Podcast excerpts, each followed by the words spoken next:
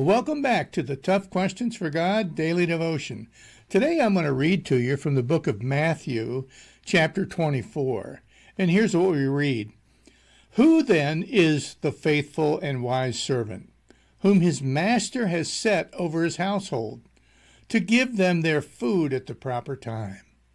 Blessed is the servant whom his master will find doing so when he comes.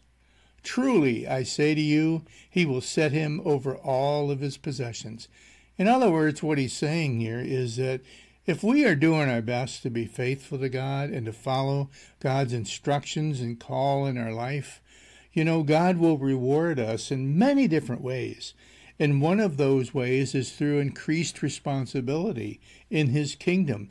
That might not sound that advantageous, or maybe it doesn't sound that great, but to be a steward for God and to be acclaimed by God as being faithful and worthy, of having that kind of responsibilities, those are the things that they're joy-filled. I don't know how else to describe it. They're joy-filled moments that you and I can look forward to in our coming days in the kingdom of heaven. So we need to remain faithful, and we need to remain good stewards to all that God has given to us to care for.